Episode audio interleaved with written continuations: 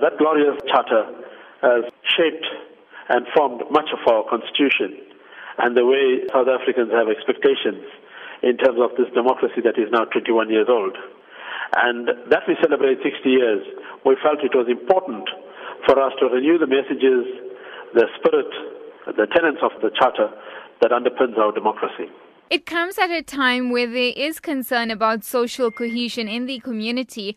How will your celebration of the festival of Diwali, in fact, aim to foster greater ties between members of the community? We work with our neighbors of all race groups. We work with our neighbors of different language groups and uh, different religious groupings.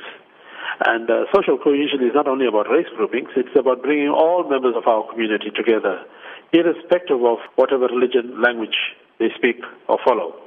And so to that end, I think we have a proud track record of ensuring that we bring people together. This function in particular, this year, will aim at bringing people even more closer uh, by sharing our values, our traditions, and our customs.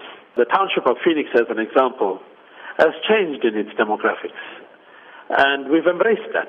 And you will see that on Saturday the 7th. Tell us then about the events and the entertainment for the day. Freedom Charter Walk, which is approximately four kilometers from the Phoenix Teachers Center in Unit 4, right down Phoenix Highway to the Sipho Setu grounds. All along the way, there will be banners uh, on different social issues don't do drugs, don't abuse children. We then continue with that sporting team having a five-a-side tournament on the ground in Sipho Setu Road and a family volleyball tournament. Thereafter, the very exciting cook-off competition and the school community has played a large part in ensuring that they participate. And we know we have Master Chef Dina Naidu, who is going to be one of the judges. So I think that's a, a draw card on its own. And thereafter, we go into the school's talent competition. That will bring out the best in our kids.